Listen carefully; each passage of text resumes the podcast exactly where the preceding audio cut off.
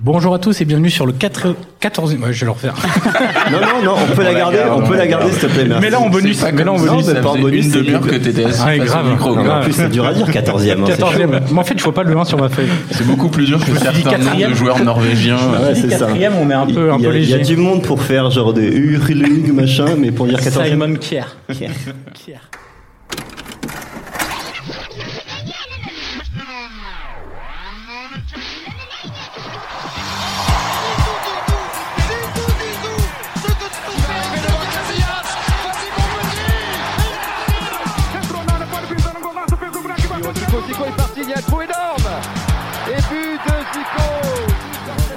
N'y a pas de vent, il fait frais, mais c'est une température idéale pour jouer au football.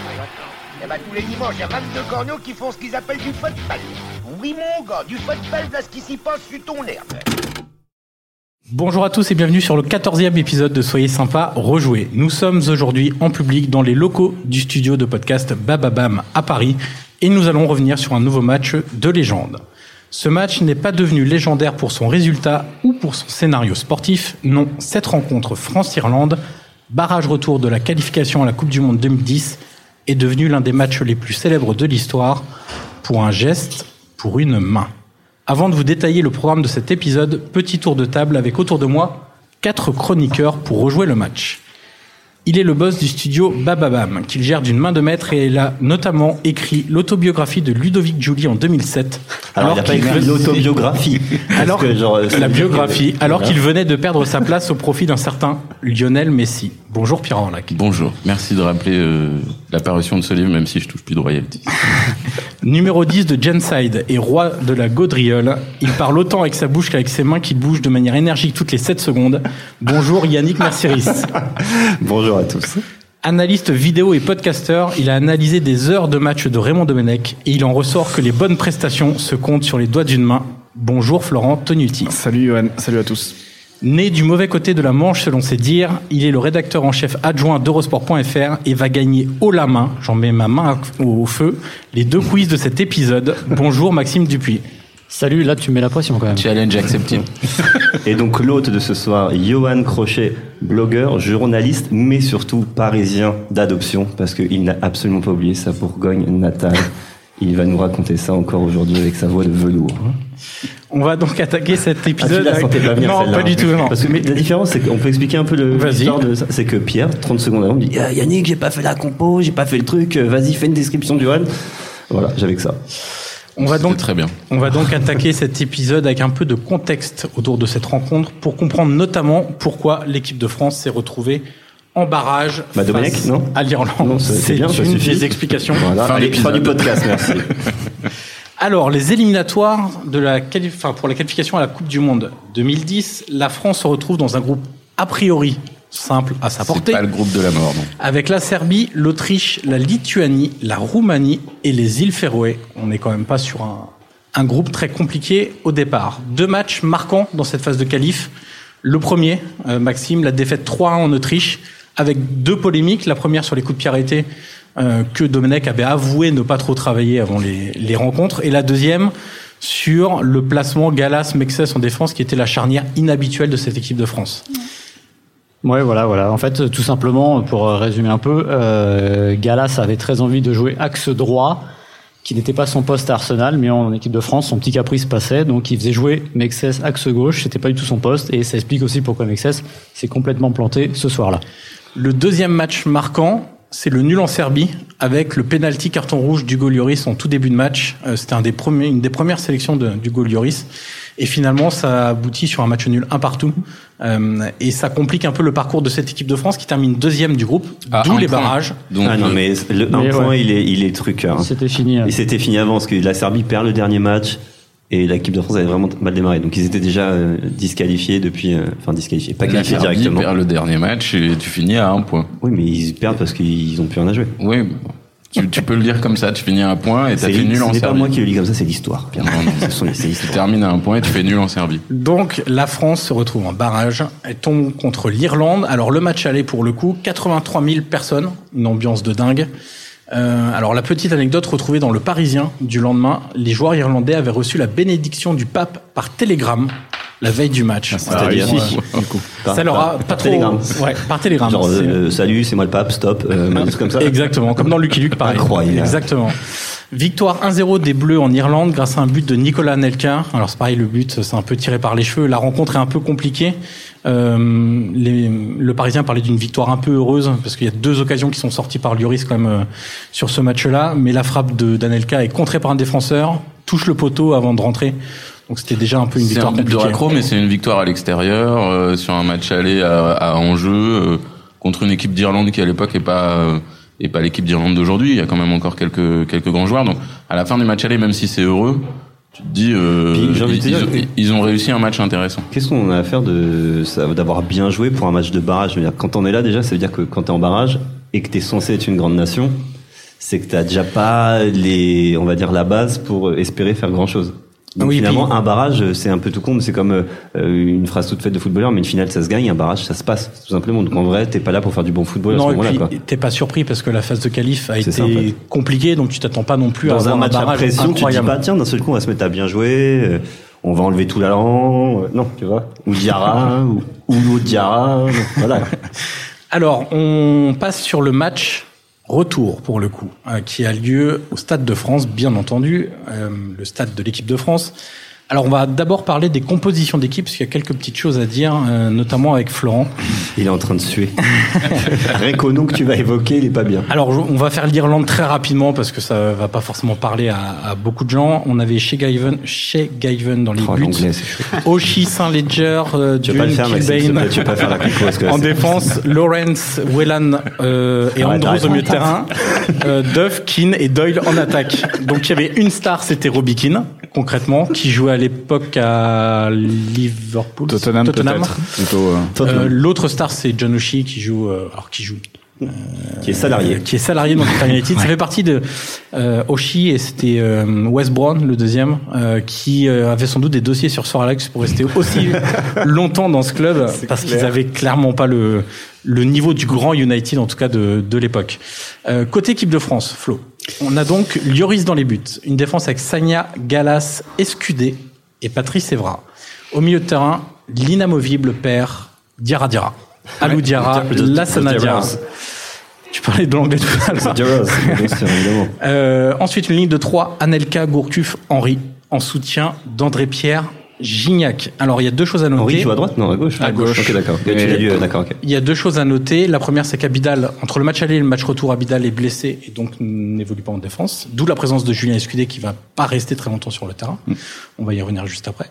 Et la deuxième, c'est que Franck Ribéry est blessé pour ses barrages et ça, c'est un vrai coup dur, Flo, parce que c'est un joueur qui est capable de provoquer des 1 contre 1, de les remporter et d'accélérer le jeu surtout. Ouais, et surtout dans un match euh, face à une Irlande où les mecs vont vraiment répondre présents dans les duels. Euh, avoir un Ribéry sur ce match-là aurait été très utile parce qu'en gros, euh, quand tu vois l'équipe alignée, euh, elle va souffrir des mêmes problèmes qu'ils avaient lors de l'Euro 2008 aussi, où tu avais les quatre défenseurs, deux milieux défensifs, et ensuite un énorme espace entre ces six-là et, euh, et la ligne d'attaque. Et face à, enfin, dans ce match-là, il y a que Gourcuff qui va essayer de, de se rendre disponible un peu partout sur le terrain pour essayer de faire ce lien vers les trois attaquants parce que les trois mecs restent très hauts et restent au duel avec les Irlandais, ne décrochent quasiment jamais. Et donc t'as as le Gourcuff qui se balade un peu sur tout le terrain pour essayer d'alimenter ensuite Anelka, Gignac, Henry qui restent très très haut sur le terrain. C'est Et trois qui sont- buteurs en plus, c'est pas Oui. des mecs de côté. Donc Voilà, euh, et en plus ils sont buteurs, quoi. ils sont souvent servis, ils sont euh, vraiment euh, marqués de près par par les Irlandais. De- et en plus, il y a beaucoup de distance entre eux, donc ils peuvent même pas combiner entre eux. Donc il y a, il y a vraiment une distance entre les six de derrière, Gourcuff perdu au milieu et les trois de devant, ce qui fait que c'est très compliqué pour les Français pour euh, tout simplement construire et approcher le, et approcher les buts, rentrer dans les 30 derniers mètres. Maxime, toi qui étais au stade, euh, tu, tu voyais cette différence et ce, ce, ce, ce trou entre les lignes? Bah, je dirais que le tout entre les lignes, il, est- il date d'il y a deux ans, deux ans auparavant, voilà, et on sent, euh, comme le disait Florent, la- l'absence de Ribéry qui, entre les 2006 et 2013, est le joueur le plus important de l'équipe de France, parce que à chaque fois, alors il est parfois dans les mauvais coups, mais souvent dans les bons aussi. Et c'est le moment où il y a l'émergence aussi de Gourcuff, et on voit bien que Gourcuff ce soir-là est pas encore, et enfin, il sera de toute façon toujours trop tendre, mais là pour le coup, c'est vrai qu'un mec comme Ribéry pour le coup a manqué parce que Ribéry, voilà, dans les duels, tout ça, la manière d'aller de l'avant, il n'y avait pas ça ce soir-là. Il n'y avait pas ce type de joueur-là, tout simplement. Ce qu'on disait, genre Mm. Anelka, Henry, euh, c'est c'est plutôt des joueurs quand même de surface qui ont besoin d'être dans l'axe, qui sont pas là pour déborder, en tout cas, ou pour En mettre fait- un peu le feu, etc. En fait, ce qui est très bizarre, comme Gignac, hein, ce qui est très bizarre dans, dans ce match, c'est que ça va un petit peu mieux après l'heure de jeu quand il fait rentrer Govou, quand il fait rentrer Malouda. Donc et du coup, ça, côté, ouais, de ça rééquilibre, couloir, euh, ça rééquilibre en fait l'équipe. spécialistes du poste. Ouais, et tu as peut-être moins de talent, mais t'es beaucoup mieux équilibré en fait quand t'as Govou, Malouda sur le terrain et ils finissent, je crois, dans une sorte de 4-4-2 avec Henri Anelka devant. Pourquoi il fait C'est plus cohérent. Mais voilà. s'il a Malouda Du coup, on peut se poser la question. Parce qu'il a peur, il a toujours joué avec mais la il a peur. Ouais, mais t'as Ouais, peur, mais- mais tu mets trois buteurs dans ce Il y a cas-là. une mais question il de statut aussi. Et Malouda, il y a une histoire un peu contrariée c'est avec Domenech, euh, voilà, qui Ouais. qui aide pas à ce moment-là, voilà. Donc euh, il met il met ces trois là parce que déjà Henri, il peut pas le sortir, il peut pas encore le sortir, on va dire.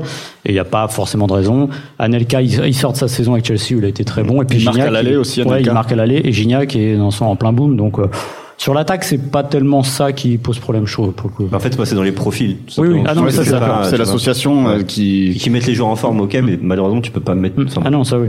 Alors sur le banc de l'équipe de France, on trouvait donc Mandanda, Skilacci, Sissoko, Malouda, Govou, Benzema et Rémi. Et en tribune, on avait Rod Fanny, Abou Diaby, Ali Sissoko le, sur le veux dire. Jérémy Toulalan et Cédric Carasso. Alors au niveau... Mais, de- euh, pardon, hein, mais tout ce groupe, en fait, c'est l'un des groupes des plus faibles depuis depuis 20 ou 25 ans qu'on a eu, non? Tu trouves qu'il y a eu il y a eu des groupes plus vous trouvez qu'il y a eu des groupes euh, Moi, il y a moins bons que celui-là? Dedans. Non mais En termes en termes de de, de de joueurs et de positions qu'ils ont dans leurs clubs respectifs, Non, moi je, je pense que le, le- encore une fois le problème il dépassait ce match-là. C'est euh, encore une fois le, le, le- la, la faute originelle, c'est de garder Domenech en 2008. Normalement, un sélectionneur Mhm. ne résiste pas à un échec. Sur les 30 dernières années, ça n'existe pas. Euh, il garde Domenech et en fait euh, tout ce qui va se passer ce soir-là et après euh, spoiler à Naïsna naît à partir du moment où en juillet 2008 il décide de laisser Domenech euh, à la tête de l'équipe de France et il y a une rupture qui se crée petit à petit avec les joueurs. Il y a des milliards d'anecdotes qu'on pourrait raconter là-dessus. Et ce match-là, c'est un peu une bascule et représente un peu tout ça, je veux dire. C'est moi, pour moi, si vous prenez les joueurs un par un, ils ont tous des carrières très très très honnêtes en club, voire même un peu plus. Je pense que là, ça dépasse autour de ça. Ça, ça rappelle que le football, c'est pas, c'est un sport d'équipe et qu'il y a une mentalité à avoir et que d'en haut, ça partait pas bien, donc ça pouvait pas aller bien sur le terrain. Alors Flo, au niveau tactique, un truc qui caractérise bien le la- l'ère de Domenech, on va l'appeler comme ça en, en équipe de France, c'est le, le double pivot euh, sur ce match-là. Donc les deux Diarra, euh, on peut le comprendre dans, dans un premier point parce que tu viens de gagner en Irlande, donc tu cherches quelque part à, à, à contrôler un peu le, le match. Tu as l'avantage du match aller pour toi. Le truc, c'est que à partir du moment où tu es mené, tu es en incapacité de créer du jeu. T'as aucune projection des milieux de terrain, ce que tu expliquais avec le trou béant euh, entre le, le milieu et l'attaque, ce qui fait que ce double pivot a une valeur à l'instant T au départ, mais au fur et à mesure du match, ça devient compliqué de justifier encore cette présence-là. Et puis il a une valeur euh, toute proportion gardée parce que tout à l'heure euh, j'en parlais avec l'équilibre euh, par rapport au mec de devant. Euh, on s'est souvent retrouvé dans des situations dans ce match où les Français défendaient à 6 c'est-à-dire que tu avais les quatre défenseurs, les deux, les deux, les deux milieux de terrain, et ces six-là devaient gérer, euh, devaient gérer quasiment tout, toute leur moitié de terrain parce que euh, devant les mecs, euh, bah, c'est, trois avant-centres et, et un milieu de terrain qui court déjà beaucoup pour se rendre disponible. Ils peuvent pas forcément aussi revenir défendre, ou en tout cas c'est pas dans leurs habitudes. Et d'ailleurs le but inscrit par les par les Irlandais, je crois que euh, Lassana Diarra se retrouve à défendre côté droit parce qu'il doit couvrir la montée d'un- du latéral gauche peut-être qui, qui monte pour centrer. Donc euh, déjà tu as ce problème là. Et ensuite oui c'est vrai que euh, quand tu vois euh, bah, l'animation, euh, c'est pas ces deux-là qui peuvent faire le jeu, c'est pas ces deux-là qui peuvent se projeter. Et, euh, et en fait, côté français, jusqu'à ce qu'il y ait l'entrée de Govou, de Malouda, etc., les rares euh, dépassements de fonction vont venir des latéraux, euh, d'Evra ou de Sagna, mais qui n'ont pas non plus la, la régularité pour faire ça, euh, pour faire ça sur la durée et, et être vraiment propre techniquement dans les 30 derniers mètres. Mais c'est un problème de, de casting et pas de, en gros, de formation. C'est-à-dire que si t'avais, parce que t'as plein d'équipes à l'époque qui jouent avec Oui. ce double pivot-là, mais Bah, qui sont des joueurs. euh, Bah, l'Espagne, euh, voilà, l'Espagne à la même époque, elle installe Busquets et Xabi Alonso. C'est un double pivot aussi, c'est pas le même. Diarra, Nasser Diarra, Xabi Alonso. C'est pas, c'est pas le même. Pourtant, on leur demande la même chose, mais ils ont une palette euh, beaucoup plus large euh, en termes de passes, de- d'intelligence de en jeu, France- de capacité à se projeter. des joueurs euh, qui étaient capables de faire ça. J'en suis pas Enfin, forcément convaincu. Alonso en France, mais je Parce si que j'en avais le souvenir Ça a de. été souvent le lieu de discussion de la formation française, a formé beaucoup de, de milieux def rugueux Ouais. qui, qui qui récupérait des ballons et moins de, de milieux créatifs. J'en suis pas Ah, convaincu à l'époque. En gros, derrière, il te reste Vieira qui voudrait absolument revenir en équipe Ouais. de France, mais qui est terminé, qui est bouché, et t'as Toulalan, en gros. Ouais, après, t'as Moussa Sissoko, un autre milieu un peu. mais euh, c'est pareil. C'est la même chose. euh, il aurait peut-être pu casser, casser en portant lui un peu plus la balle, mais à ce poste-là, il n'avait pas forcément encore le. jeune, Donc en fait, voilà, il n'avait pas euh, le l'envie de prendre la Domenech, responsabilité. tu sais, en préparant l'émission, on s'est demandé à un moment, je posais la question à Fleu, je fais, mais finalement, est-ce que Domenech, on t'a toujours dit, ouais, il a pas de tactique, etc. Mais est-ce que c'est vrai? Est-ce qu'il est-ce qu'il a peut-être un style à lui ou de, de mémoire, je me rappelle qu'à l'époque, genre, je le détestais tellement que je voulais même plus regarder. Enfin, que je pense que j'étais même plus, même plus lucide. Mais euh, est-ce qu'en fait, il avait les moyens de faire autre chose avec ce qu'il avait Oui, je pense quand Ok, même. d'accord. Bah quoi Mais non, mais ne serait-ce que. euh, Oui, c'est pas dur de Non, faire mais ce que je veux dire, encore une fois, le problème, il, il dé- enfin, c'est- ça dépasse ce match. Déjà, ce match-là, on- il y a toute la tactique, on peut parler de tout ça. Moi, je me souviens de l'atmosphère qui règne sur le Stade de France ce soir-là. Ils ont, ils ont la trouille, tout simplement. C'est étonnant, parce que tout à l'heure, tu disais, Pierre, ils gagnent un 0 en Irlande. Le samedi soir, on se dit, bon, c'est pas terminé, mais ils vont aller au mondial sans problème. Et il se trouve que, bah, tout simplement, il y a un truc qui s'explique pas. Ils ont la trouille. Il y a que Lloris qui est à son niveau. Si Lloris Ouais. n'est pas là, d'ailleurs, c'est très vite ça terminé. passe pas.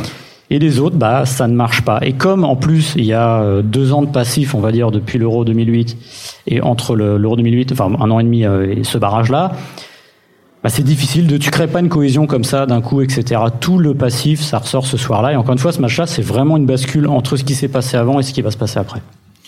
Alors pour revenir au match, euh, donc on parlait des occasions euh, arrêtées par Lloris côté tricolore. Équipe de France, il se passe pas grand chose.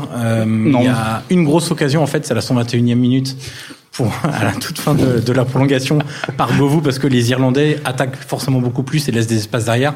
Mais sinon c'est beaucoup de frappes contrées de l'extérieur de la surface. Ouais, un tir de loin d'Anelka, je crois, qui est Voilà. cadré, mais qui est, qui est plein axe, donc euh, pas de souci pour le, pour le gardien. Euh, Il y, a, y a une ouverture où Henri est angle fermé, le gardien sort, il arrive pas à redresser, mais elle est, elle est très compliquée à mettre. Et c'est vrai que globalement, euh, à part ce coup franc avec, euh, avec la main, il y a, y a vraiment pas grand chose. Et c'est vrai que ça reste surprenant quand tu parles de l'Irlande en face. C'est très surprenant pour euh, quand tu dis aujourd'hui France-Irlande, l'Irlande a passé plus de temps dans la surface française que l'inverse. Tu le dis dix ans plus tard, tu te demandes comment c'est comment c'est possible quoi. Voilà. Alors on va revenir à cet épisode euh, de la main de Thierry Henry. Pour Il y avait rappel, main il y avait main. Ouais, là, il y avait Il n'y avait ouais. pas la VAR surtout. Il y avait. Par contre, il y a eu gros débat, gros débat sur le VAR derrière. Après, euh, Exactement. Euh, je Alors pense que c'est l'un des matchs qui fait que la VAR, euh, enfin la VAR serait arrivée que quand les même. discussions Mais- augmentent ouais, sur le thème de la. VAR. Ouais. Alors la main, c'est un coup franc de Malouda, euh, assez lointain, qui doit être à 40-45 mètres. Euh, Henri touche deux fois le ballon de la main avant de servir Galas seul face au but vide, qui marque donc. Concrètement, il touche d'abord la main et puis le ballon va sortir. Il la ramène un peu dans le terrain pour que le ballon ne sorte pas avant de faire la passe décisive à Galas. Ce qui est étonnant, c'est qu'il y a plusieurs joueurs irlandais, avant même que le ballon entre dans le but sur la tête de Galas, main, ouais. ils sont déjà en train de se ruer sur l'arbitre. Et ils auraient mieux fait de défendre. Euh, oui, mais là, Voilà. en fait, Enfin, c'est tout, voilà. non, là, face au but comme ça, il y avait pas grand chose, Non, mais- pas grand chose à faire. est d'une évidence, c'est-à-dire que c'est- ce qui rend génial ce geste justement. C'est que c'est pas euh, tiens euh, j'ai la main, le bras un peu décollé. C'est c'est très volontaire. euh, Oui, c'est il a triché, oui, C'est presque alors. un geste de basketteur, quoi. Tu vois, il y a vraiment ce côté. Oui, il a triché, oui, très bien. Voilà. Non, mais je- Mais moi, j'ai aucun problème avec ça, quoi. Aucun. Alors, la main de Thierry Henry, elle rentre au panthéon des mains décisives dans le football. Il y a un peu ce qu'on qu'on aille au Chili, euh, en Russie, euh, au Ghana. On va, on va parler un peu de quatre ou cinq mains très célèbres. On a donc la main de Thierry Henry. On a évidemment la main de Dieu de Maradona euh, lors de la Coupe du Monde 86. On a Luis Suarez, euh, Coupe du Monde 2010, quelques instants, enfin quelques mois plus tard pour le coup contre le Ghana, où là il arrête Il un but sacrifie. tout simplement sur la ligne en repoussant le ballon des mains. Il se fait expulser et finalement le Ghana rate le penalty. C'est Jayan. Samoa. Ouais. Exactement. On a Vata en 90 lors du fameux OM Benfica avec la très célèbre phrase de Tapi qui explique que maintenant il sait comment, Comment gagner voilà, une il Coupe sait comment d'Europe. gagner une, une coupe d'Europe. voilà ça. ça- et, voilà. Et finalement quelques Il- années plus il a tard, réussi. Il a Il a réussi. réussi. Il a réussi. Exactement. Donc voilà, ça rentre un peu dans ce panel de, de gestes antisportifs hyper célèbres. Ouais, mais c'est le seul Thierry Henry qui est euh, dénigré par sa, par son propre camp. Oui, c'est c'est- En Argentine, doute, ouais. euh, Maradona, Ah. euh, sa main, ça reste un truc. Mais il- Évidemment, les Anglais, ils le détestent, mais sinon. Je fais euh, une lubie là-dessus, mais il paye les deux ans précédents. Il paye Domenech, il paye tout ça. Parce qu'il n'y a pas de raison de le dénigrer dans l'absolu. Ouais, C'est n'importe quel. euh, il serait italien. C'est Ouais, bien, on bien se sûr. qualifier, etc. Ah, mais c'est parce que cette équipe de France, elle un- est détestée. Il Cette paye équipe de aussi France, deux en France. C'est-à-dire que le foot dans les autres pays dont on a parlé, euh, t'as t'as pas ces deux mondes en France. T'as quand même un monde de, de gens qui suivent le foot, qui aiment le foot, et d'autres qui qui donnent leur avis sur le foot quand quand il y a un scandale ou quelque chose comme ça, mais qu'on passe côté passion. Et je pense que c'est- c'est- sur cet événement, d'ailleurs, c'est depuis, je pense que euh, on, on le ressentirait moins, mais sur cet événement, cette France séparée en deux, parce que vraiment, euh, les gens qui suivaient le foot n'ont pas du tout eu la même réaction que que, que la Bah, plupart des observateurs. En fait, c'est à ce moment-là où, où en fait les, les footballeurs sont considérés vraiment comme des peoples parce que on demande son avis à n'importe qui. Alors que je pense qu'on ne demande pas son avis à n'importe qui sur un Guignon Angers. Je sais même pas si ça existe ce match d'ailleurs. Mais enfin, tu vois, c'est si ça va exister un jour. Bref, mais on demande euh, l'avis à des gens qui, sont juste connus mais qui n'y connaissent rien ou qui sont de loin des, des fans et encore même pas parce que des vrais fans vont défendre Thierry Henry. Et hum, à l'inverse, toutes les autres mains dont on a parlé, euh, elles sont vues comme des gestes plutôt héroïques, je trouve. Il y a une différence aussi, c'est Maradona c'est 86, Vata c'est 90, euh, Oui. Henry c'est 2009 et euh, Twitter existe depuis deux ans et la caisse de résonance est incroyable. Je suis entièrement Et je pense que c'est la première main, le premier événement, on va dire footballistique, qui prend une telle ampleur. Moi, je me souviens, donc j'étais au stade le soir, le lendemain, je fais mes papiers normaux, le lendemain, etc. Et euh, tout au long du jeudi, on sent monter une espèce de, de bulle autour de ça, T'as l'effet Twitter et l'effet BFM TV qui aussi. est complètement dingo autour de ça. Tout le monde donne son avis, etc. Et ça a pris une ampleur démesurée. Imaginez la main de Maradona aujourd'hui en quart de la Coupe du Monde. Surtout en plus entre, entre l'Argentine Oui, et l'Angleterre, avec les Malouines et tout ça, ouais. tout le- on va dire l'historique derrière entre les deux pays. bien sûr. Mais je trouve qu'il y a aussi un côté un peu auto- auto-flagellation parce que en France, on adore raconter l'histoire de Georges Best, qui était alcoolique et qui euh, était un super joueur.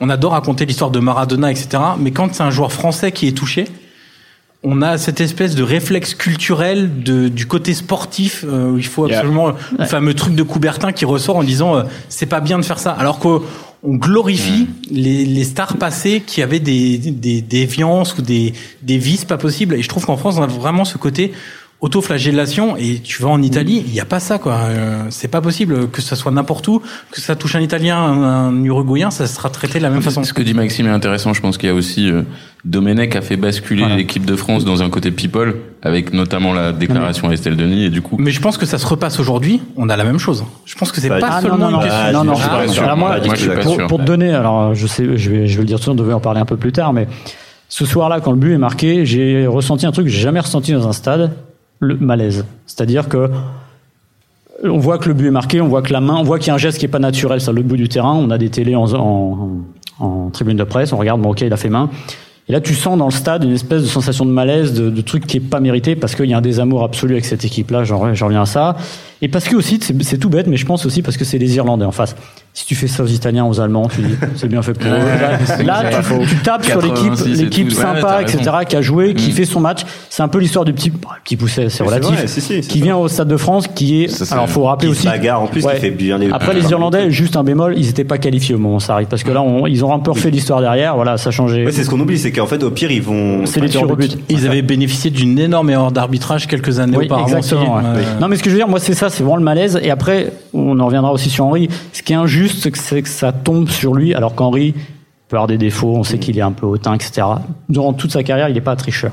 C'est clair. Et c'est malheureux que ça tombe sur lui ce soir-là, cette espèce de réflexe. euh, je sais pas, c'est pavlovien, j'en sais rien, c'est improbable. Les deux toucher, toucher deux fois le ballon de la main, c'est. Bah, je pense que ça montre aussi toute la tension qu'il y a autour de ce match, toute l'importance qu'il y a aussi, parce que il est là en train de se dire, euh, il je pense qu'il réfléchit pas. Et Ah Henri oui, qui réfléchit surtout. pas, ça n'arrive jamais. Quand il y a le quand il y a le but, il exulte. euh, Ouais, ouais. Il exulte je- vraiment. ça euh, vraiment. est, je pense qu'il est, euh, il a un amour du football, on le sait, mais incroyable. Mm. Un amour, je pense, de l'équipe de France incroyable. C'est pour ça, d'ailleurs, ça lui fait si mal ce qui se passe à ce moment-là et ce qui va se passer Après, ensuite. surtout, les ouais. mois, et les, les mois qui vont suivre. Donc, il est juste hyper heureux. Ouais, Surtout, il se cache pas après le match. Oui, c'est vrai. En zone mixte, il vient, c'est un des rares qui vient parler, et il dit, euh, en gros, il dit, oui, oui, j'ai fait main. Il dit, mais je suis pas l'arbitre. Alors évidemment, c'est facile de dire ça, mais en effet, on voit pas, c'est rare, à part, je crois, avec euh, Robbie Fowler qui avait fait ça, qui avait signalé qu'il n'y avait pas main. Pas penalty. Qui avait, euh, voilà, pas penalty ou un truc comme ça. mais pas sur un match comme celui-là. sur un pas match, sur un match comme celui-là, donc il dit ça. Et le problème, en fait, le, le problème derrière, c'est que, et ça va aussi amener à sa position, on va dire, dans le bus, euh, Nice Nas, c'est-à-dire qu'il n'est pas défendu. La FFF, qui est à ce moment-là très faible, on va dire, euh, la tête c'est escalette, ça ne tient à rien. Ils ont regardé Domenech pour des raisons parce qu'il n'y a pas de pouvoir. En, en gros, personne le défend. Ils auraient pu au moins le jeudi mettre un communiqué, ok, il y a eu ça, mais Henri aurait toujours été exemplaire, un truc qui leur a un peu donner un peu de baume au cœur. Ils font pas ça, donc Henri, ce qu'ils disent à partir de deux là. jours. hein. Domenech, Ouais. il, il attend deux jours avant de dire euh, euh, euh, Henri ne mérite pas ça. C'est Oui, voilà. l'équipe deux jours après, il y a ça. Et, Et- je pense aussi, il y a, un- il y a un truc, c'est que je déteste faire du football fiction, mais euh, Mais si vas Henri, si tu vois, ouais, mais je vais en faire quand même. Du coup, c'est quand tu dis un truc. Mais Henri fait ça, la France à la Coupe du Monde, et je pense que tous les Français étaient bien contents qu'on aille à la Coupe du Ah Monde. oui. Les diffuseurs étaient bien contents qu'on aille à la Coupe Les du journalistes Monde. aussi, ouais, hein. Les journalistes étaient bien contents qu'on aille. Tout le monde était très content. Le- L'équipementier était très content qu'on aille à la Coupe du Monde. Et, hum, et si Henri s'était élevé, il avait dit non, je suis désolé, j'ai fait Ah oui. pardon et tout Ouais. machin. Il se serait fait peut-être Ouais. lyncher pareil. T'aurais eu, ok, deux, trois abrutis qui auraient dit, ouais, c'est génial ce qu'il a fait et tout machin. Euh, Et esprit Coubertin et tout. Mais Je suis que pas sûr que en Domenech fait. l'aurait défendu, tu vois. C'est ça, je pense qu'il Ouais. se serait fait lyncher par les, on aurait dit, bah oui, ça fait partie du truc. Mais messieurs, avant de continuer, nous arrivons à la mi-temps de notre épisode. C'est donc le moment de laisser place à notre partenaire. On se retrouve juste après. Alors avant de rentrer un peu plus dans, dans la polémique et toutes les conséquences de cette main, on va passer au premier quiz Ah. de cet épisode. Le quiz que va gagner Maxime. Non, non, non, Exactement. non. Allez. Mais euh, c'est une Est-ce qu'on peut certitude. prendre des jokers, des gens du public avec nous? Tu peux prendre des jokers. Ah. De toute façon, tu ne peux y arriver que comme Ouais, ça. Ils sont trop forts, ils sont là. Mais moi, j'ai mon, j'ai ma team là. Alors, euh, Approchez-vous, les gars. ce France-Irlande est un des derniers matchs du coup de l'ère Domenech. Euh, on va se repencher sur le premier. France-Bosnie. France-Bosnie. Tu vois, Ah oui, déjà, ça va être chaud. déjà, ça va être chaud. France-Bosnie, un partout. pose le casque, premier match de, de l'ère Domenech. Rennes d'ailleurs, que pourquoi c'était Rennes à ce moment-là? Est-ce que tu te souviens? Euh, pas du tout, mais je me souviens qu'ils logeaient dans un hôtel un peu, euh, on va dire pourrave, mais normal, pour leur montrer que c'était terminé les. Un campanile, c'était la un- grande vie. Non, mais je me souviens Un plus. Mais- budget, peut-être. Ouais. Alors pourquoi Rennes? Je sais plus. On l'a dans le public, c'est l'inauguration du nouveau stade. Ah d'accord. Voilà. La route de Lorient. La route de Lorient, bim, c'est dans mon équipe, ça, ça fait un point. Alors il va falloir me retrouver les 11 titulaires et 4 remplaçants de ce match amical entre la. France et la Bosnie Et le avaient 18 août 2004. Ah, il y a Fabien Barthez. 18 août 2004. Ouais, alors pour info, la compo, c'est un 5-3-2. Ouais. Et il y a Fabien Barthez dans les buts. Il y a Evra. Ouais, de- Ouais. Il y a Bernard Mendy. Il y a Bernard, Louis il, il est en train de, de siphonner le quiz. La- la Il y a Louis Doula, non Il y a, il y a Louis Ndoula Ah qui t'a donné.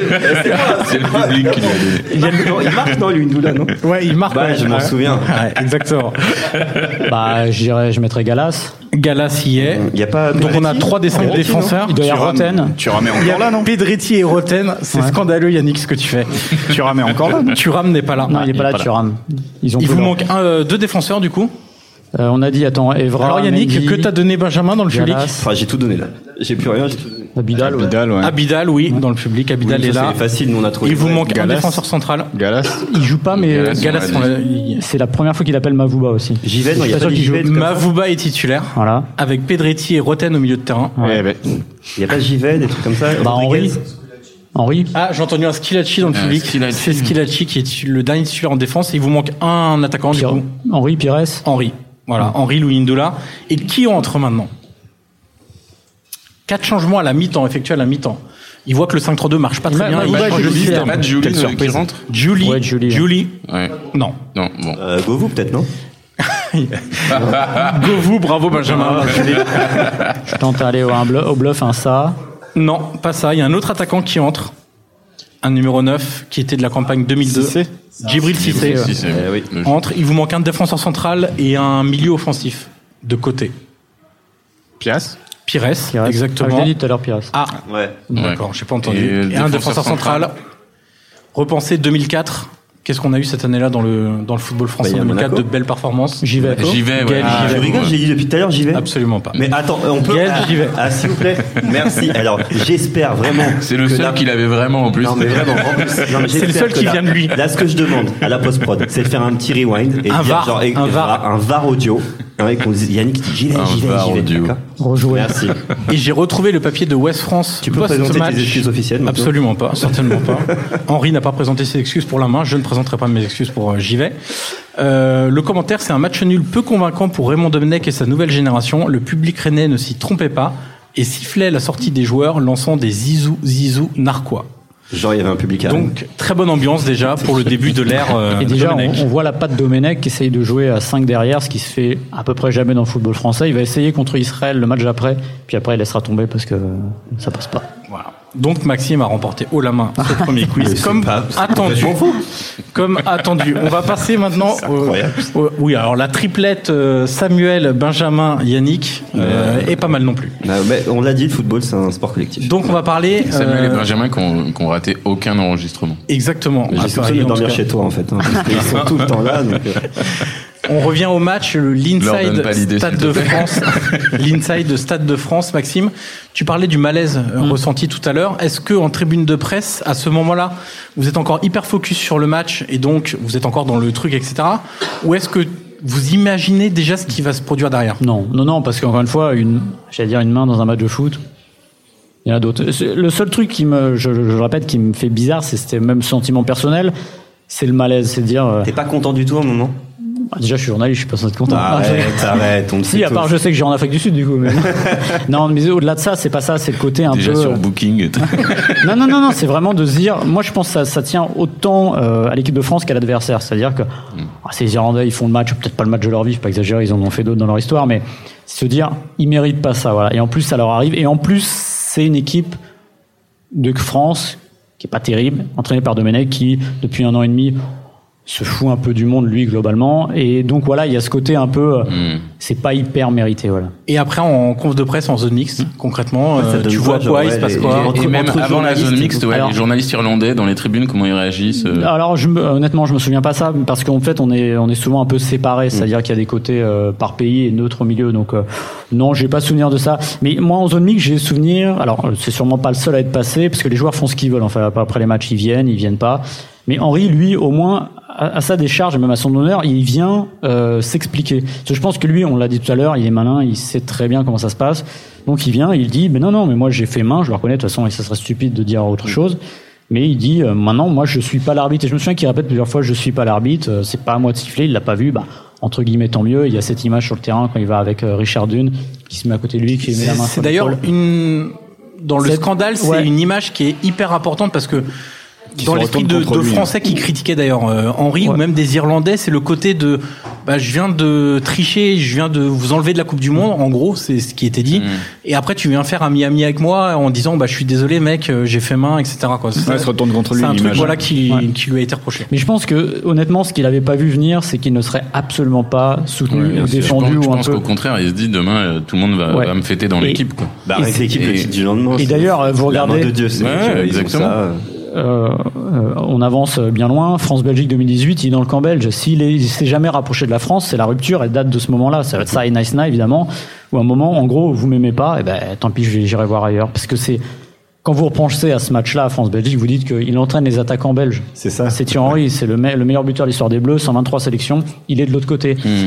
Tout ça naît aussi à ce moment-là, entre on va dire novembre et euh, juin, parce que bah voilà, il y a un désamour absolu. Et puis Bah, De toute façon, ouais, c'est ce qu'on c'est ce qu'on disait en préparant, c'est que j'ai l'impression que ce, ce match-là, c'est la, c'est, c'est la semence, tu vois, c'est Ouais. la petite graine. En, en plus, un supplémentaire, parce que le terreau est déjà bien Je pense fertile. que, ouais, le- là- voilà, là, le ils ont mis un gros coup d'eau dessus, Voilà, voilà. exactement. Bien arrosé comme il faut pour que euh, c'est 214 jours plus tard, j'ai regardé, 214 jours Ouais. plus tard, bah, il se passe ce qui se passe. Jet de chrono. Alors le Avec soir même et le lendemain, évidemment, les journaux irlandais vont titrer évidemment sur euh, sur cette rencontre. Euh, la main de Dieu. reprocher. euh. Non, la main de Dieu de Thierry Henry brise notre rêve de Coupe du Monde pour l'Irish Independent. L'immense chagrin de l'Irlande à Paris, pour notre jo- journal, l'Irlande a été dépouillée de la Coupe du Monde pour le Belfast Telegraph. Euh, Henry a reconnu qu'il avait triché. Ça, c'est en une euh, du Belfast Telegraph. C'est les propos de Richard Dune justement à- en zone mixte après la, la rencontre. Ce qu'il faut voir aussi, c'est que l'Irlande va tenter de faire rejouer le match, va Ouais. poser une requête à la FIFA qui évidemment n'aboutit pas.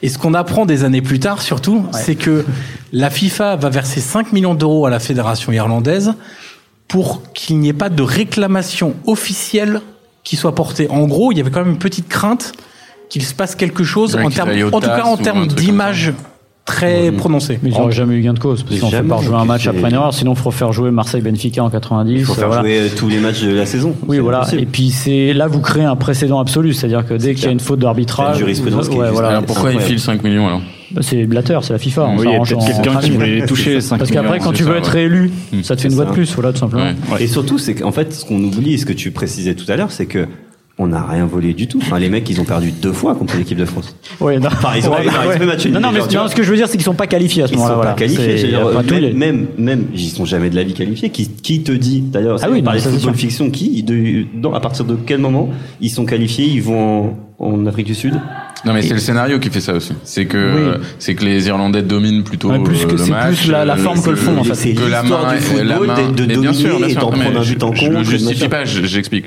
La main, elle arrive à la fin du match. Les Irlandais dominent.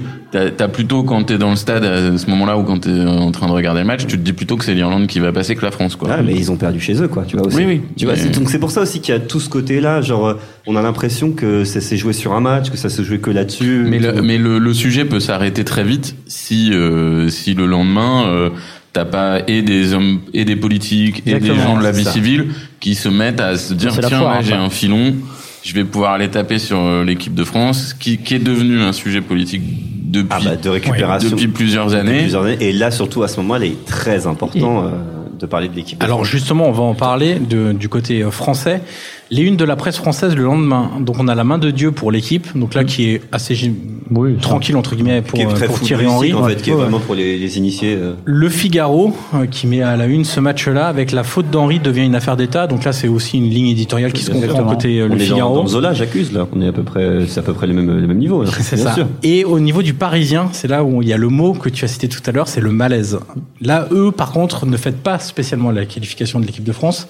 Ils reviennent surtout sur l'élément déclencheur de cette qualification, C'est quel journal ça tu m'as dit? Le Parisien. Ok. Et donc c'est la une du Parisien. Et dans l'édito de l'équipe, quand même, c'est, alors je me rappelle plus de qui l'avait signé, mais il y a une petite phrase. Ce résultat, l'essentiel en sport après tout, est loin d'effacer le malaise né hier soir. Donc on a quand même ce côté hyper- un peu ambivalent quand même en disant on est content d'être qualifié, mais derrière dans les pages euh, internes on met aussi que euh, bon il y a un gros malaise sur cette. non euh, c'est pas hypocrite c'est ils sentent c'est ce que dit Maxime ils sentent que l'aventure Coupe du Monde derrière euh, va être compliquée parce que tu, tu te qualifies comme ça, l'équipe est pas aimée, euh, tu vois, donc Oui, mais elle est compliquée. L'équipe de France, Et encore une son fois- mondial aurait été hyper compliqué Encore une quoi fois, bah, ça dépend parce que si tu regardes historiquement, quand ils font des phases de qualif très ratées, ils réussissent et vice versa. Mais en fait, le, la le seule euh, chose avec laquelle je suis pas d'accord dans l'équipe, c'est hier soir, le malaise hier soir. En fait, le malaise il naît au mois de juillet 2000, euh, pardon, oui, 2008 quand euh, ils décident de reconduire Domenech. Que au moment de le reconduire, ils disent on va le mettre un peu sous tutelle. euh, on, lui donne en gros jusqu'au 15 octobre après la Roumanie, il lui donne trois matchs. En gros, ce qu'on oublie aujourd'hui, c'est que euh, après euh, un quart d'heure de jeu en Roumanie, je crois qu'ils sont menés 2-0. En gros, s'ils perdent en Roumanie, il y a des chances que Domenech se soit terminé. Et il s'en sort toujours. Mais en plus, Domenech, quand il s'en sort, il fait le malin à chaque fois derrière. Donc à un moment, ça agace tout le monde. En fait, il y a ça qui va monter pendant un an et demi. Euh, la fameuse phrase avec l'odeur du sang, euh, Oui. vous t'attire, etc. C'est c'est un homme de théâtre. Il aime ça. Il aime ça. Et à un moment, il se, il a Domenech au fond de l'Euro 2008 à la Coupe du Monde 2010 c'est constamment trompé d'adversaire. On avait l'impression qu'il essayait toujours de tromper la presse, de jouer de mauvais tours à la presse, plutôt que préparer ses matchs, en gros. Il s'est trompé de- d'ennemis, il s'est un peu mis ses joueurs à dos aussi sur certains cas. C'est Donc Il résultat. a gâché beaucoup d'énergie aussi, je pense là. Ah oui, mais complètement. Moi, j'ai des, je pourrais, on aurait deux heures d'émission, je vous raconterais toutes les anecdotes où des fois vous vous dites, mais non, c'est pas possible. C'est pas sérieux, voilà. C'est comme ça. Alors Yannick, euh, tu as parlé de Christophe de Chavannes tout à l'heure. Euh, tout le monde ne parle que de cette Christophe affaire de en fait euh, pendant 48-72 heures concrètement. Euh, on traite ce match, Pierre, comme tu l'as dit tout à l'heure, un peu à la façon BFM TV. Et d'ailleurs, ça va s'étendre jusqu'à Naïsna. Rappelez-vous quand même qu'au retour d'Afrique du Sud, il y a des caméras sur des motos qui suivent la voiture de Thierry Henry sur le périph parce qu'il va à l'Elysée pour un rendez-vous euh, parce qu'il est convoqué par, euh, ça, par Sarkozy. t'imagines comme Par Sarkozy. lunaire. Ouais, ouais. T'imagines le président d'une grande puissance mondiale, il va recevoir un attaquant, Ah oui, le capitaine remplaçant, de l'équipe de France. attaquant remplaçant, pas le capitaine, attaquant remplaçant, s'il te plaît, d'une équipe de France qui vient de se faire éliminer au premier tour d'un tournoi mondial très important, certes, mais d'un, enfin, tu vois. À quel moment t'as besoin d'être convoqué par le président Et à, quel fait- moment il se dit Ça se fait que, ça se fait que dans les dictatures, ça en général. parfois le euh, mec ressort pas du bureau. Oui, parfois, on sort pas Et derrière. là, tu vois, et en plus, enfin, c'est, c'est, c'est lunaire. Et quand tu sais ce qui va se passer après, qu'on va en parler à l'Assemblée nationale, l'Assemblée nationale. c'est la foire absolue. L'Assemblée nationale, c'est un lieu pour voter des lois, pour diriger un pays. La France, c'est quoi, la cinquième puissance mondiale? C'est pas, on n'est pas là pour parler de foot. On est là pour faire d'autres choses. Enfin, les mecs, ils ont quand même, il y a quand même des, des choses très importantes Pour vous à donner- faire. Et, et non, Ouais, pour vous donner un exemple du, de l'énergie perdue pour pas grand chose, il y a Rosine Bachelot qui leur en met plein la poire, et il y a Ramayad aussi qui vient en Afrique du Sud Ramayad. pendant la Coupe du Monde. C'est, je sais plus, je crois que c'est avant le premier ou le deuxième match. Ils vont, l'histoire des hôtels? non, ils alors il y a ça parce que justement elle a dit ça. Donc en gros ils vont visiter. Moi je me souviens, on va visiter un township. Ils viennent une demi-heure et en fait ils organisent leur visite du township pour éviter Ramayad. Mm. C'est-à-dire qu'ils viennent avant et ils partent avant que la, elle était secrétaire d'État à l'époque Ouais. arrive. Donc en gros c'est, on a l'impression qu'ils ils essayaient tout, de faire tout le contraire de ce qu'il fallait faire et jamais d'apaiser les situations. Donc en gros surtout, même l'État, hein, tu vois, quand Ouais. Ramayad dit juste avant, euh, ouais, euh, les Bleus, ils vont Ouais. dans un hôtel Ça, où ça ouais. coûte 500 balles. euh, Ouais, ça, c'était des la magos, nuit, tout, des magos, ça. Et en plus, t'as Ken a enchaîné de, une semaine après qui dit, bah, bah, elle est dans un Ouais. hôtel à 600. Enfin, Ouais. qu'est-ce qu'on a à faire en tant que secrétaire d'État? Bon, certes, chargé mais- du sport, d'aller balancer sur des trucs comme ça. Ça prouve que Non, mais- il y avait un espèce Et de. tout était bon euh, pour taper sur les bleus et ça marchait bien parce qu'ils n'étaient pas aimés. Après, c'est toujours le l'œuf et la poule. Il l'avait aussi un peu cherché, du moins Domenech, donc c'était une cible facile. Entièrement d'accord. Après mais le match- quand et quand t'es l'État Ah oui, non, politique, mais oui, tu devrais avoir autre chose à faire. exactement quoi. Après le match, par contre, Ramayad, c'est une des rares à défendre défend Thierry Henry, Henry. ouais. Euh, contrairement à Rosine Bachot, qui elle se permet en plus des commentaires technico-tactiques sur la rencontre. Ah, c'est- un truc assez surréaliste qui explique que ça joue pas bien. Elle est quand même pharmacienne de s'y formation, attendait. faudra exactement. l'inviter la prochaine fois sur un match. Euh, C'est- pas faux, ça jouait pas. Ça non, mais jouait pas c'est bon, c'est pas son, c'est pas vraiment son Je rôle. suis chaud pour faire un soirée sympa avec Rosine. hein. Très bonne idée de frérot. On a aussi quand même Christine Lagarde, qui est ministre de l'économie, qui est, euh, qui estime qu'il faut rejouer la rencontre. Euh, Très bien. elle parle Merci, de tricherie, etc. Qu'est-ce qu'on s'en fiche en arbitrage, elle. Bah, bien sûr, exactement. en fait, c'est en fait, c'est devenu une surenchère parce que à chaque fois qu'on donnait la parole à quelqu'un, on allait chercher une autre personne Ouais. pour réagir à ses propos ou réagir à l'affaire, etc.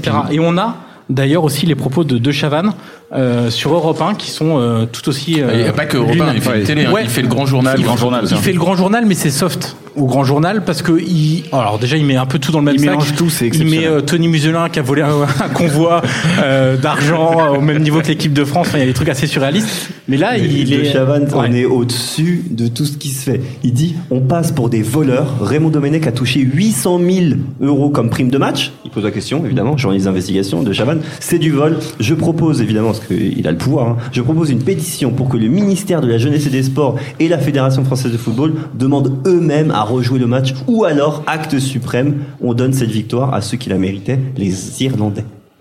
Voilà. Qui es-tu?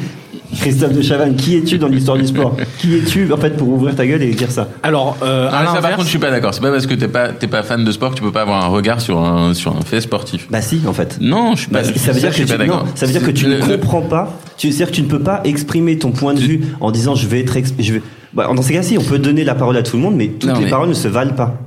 Parce qu'il ne connaît pas. Je, je- je suis d'accord, en fait, mais le, le, le- la vraie, le vrai truc dans cette phrase, c'est qu'elle est débile. C'est pas, c'est pas que ce soit quelqu'un qui est pas Ah, du monde du sport. Tu peux, euh, tu peux Ah non, avoir quelqu'un pas- qui n'est pas du monde du sport et qui a un regard Quand euh, je dis qu'il n'est pas du monde du sport, c'est-à-dire quelqu'un qui ne connaît pas le sport. Genre t'as Oui, des, mais t'as des, t'as Encore des- une fois, je pense que tu peux ne pas connaître le acteurs, foot et, et ne pas tomber dans un truc comme Mais ça. t'as des acteurs, des, des écrivains, t'as des grands philosophes, etc. qui adorent le foot. Attali, Finkelkraut. Oui, c'est- mais Yannick, tu n'es pas obligé d'adorer le foot pour être euh, pour, pour, pour être cohérent sur le foot. Là, c'est juste incohérent, mais si. Regarde-nous. Mm, Oui.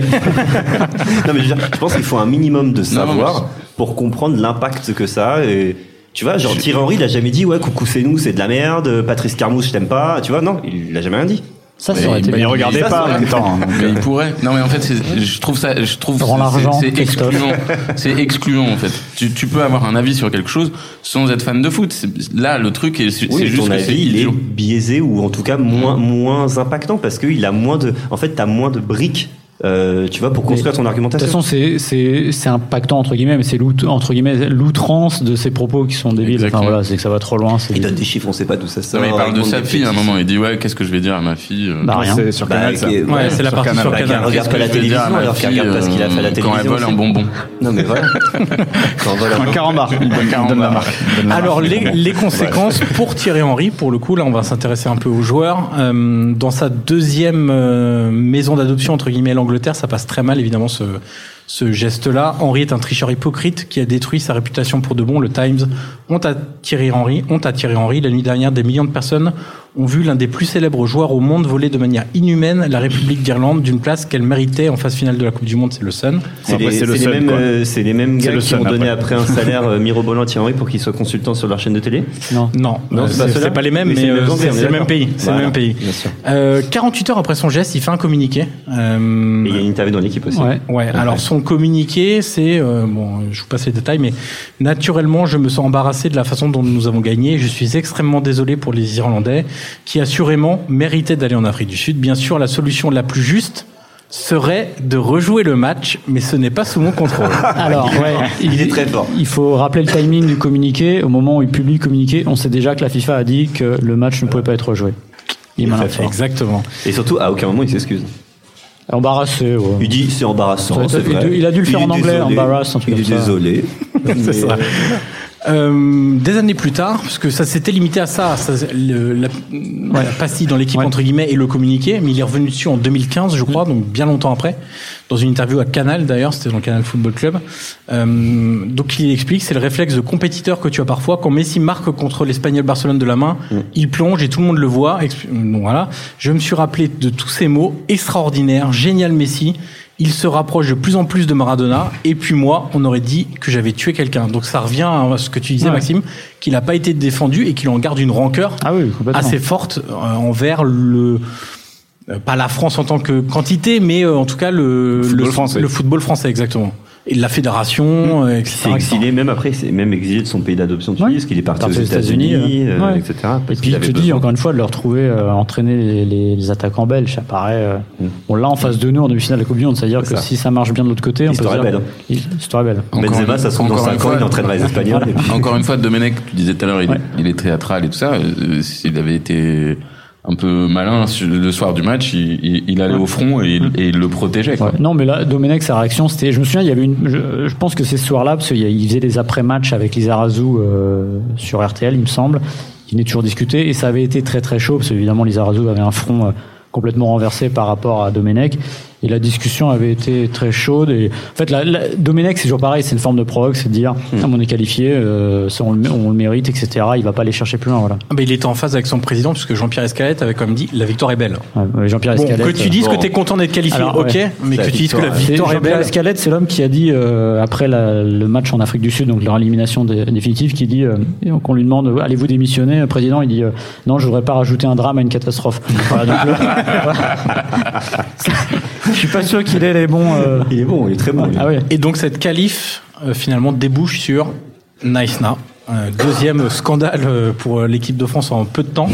Euh, ça vient On boucler. a 3 heures d'émission, c'est ça non, après, non, non, on va faire très rapide sur On Naïsna. hein. Mais ça vient boucler comme quatre années de supplice, à la fois en termes de com, avec Domenech notamment, ses relations avec euh, les médias, mais même avec, euh, Avec le les grand joueurs public, aussi, avec les les joueurs, joueurs. etc. En termes de jeu aussi, Flo, parce que pendant quatre ans, on peut pas dire qu'il soit passé quand même euh, grand, Bah, grand chose. Personnellement, pour Six avoir, ans, pardon, pas pour avoir revu euh, les matchs de l'Euro 2008 il y a pas très longtemps, Ouais, euh, ouais, c'est des trucs, ouais, c'est très, très compliqué. C'était les mêmes problèmes en fait que Ouais. tu que as vu ensuite contre l'Irlande. C'est euh, c'est cette équipe coupée en deux, des attaquants qui qui doivent se débrouiller tout seuls en fait pour faire des différences. Et, euh, et en fait, c'est c'est une suite logique. Euh, il a il a quand même eu l'équipe pendant six ans collectivement. Il n'y a pas eu il y a pas eu une once de progression. euh, Pendant très longtemps, Ouais. ça a Ah été ouais. le joueur, Ah le oui. sélectionneur qui a eu Ah oui, enfin, ouais. la plus longue durée Ouais. de vie euh, Et- jusqu'à et- Deschamps. Ouais. Deschamps, Et des excuses, tu parles de l'Euro 2008, le premier match, la Roumanie, ils font 0-0, c'est C'est une le catastrophe. Le néant absolu, c'est à Zurich.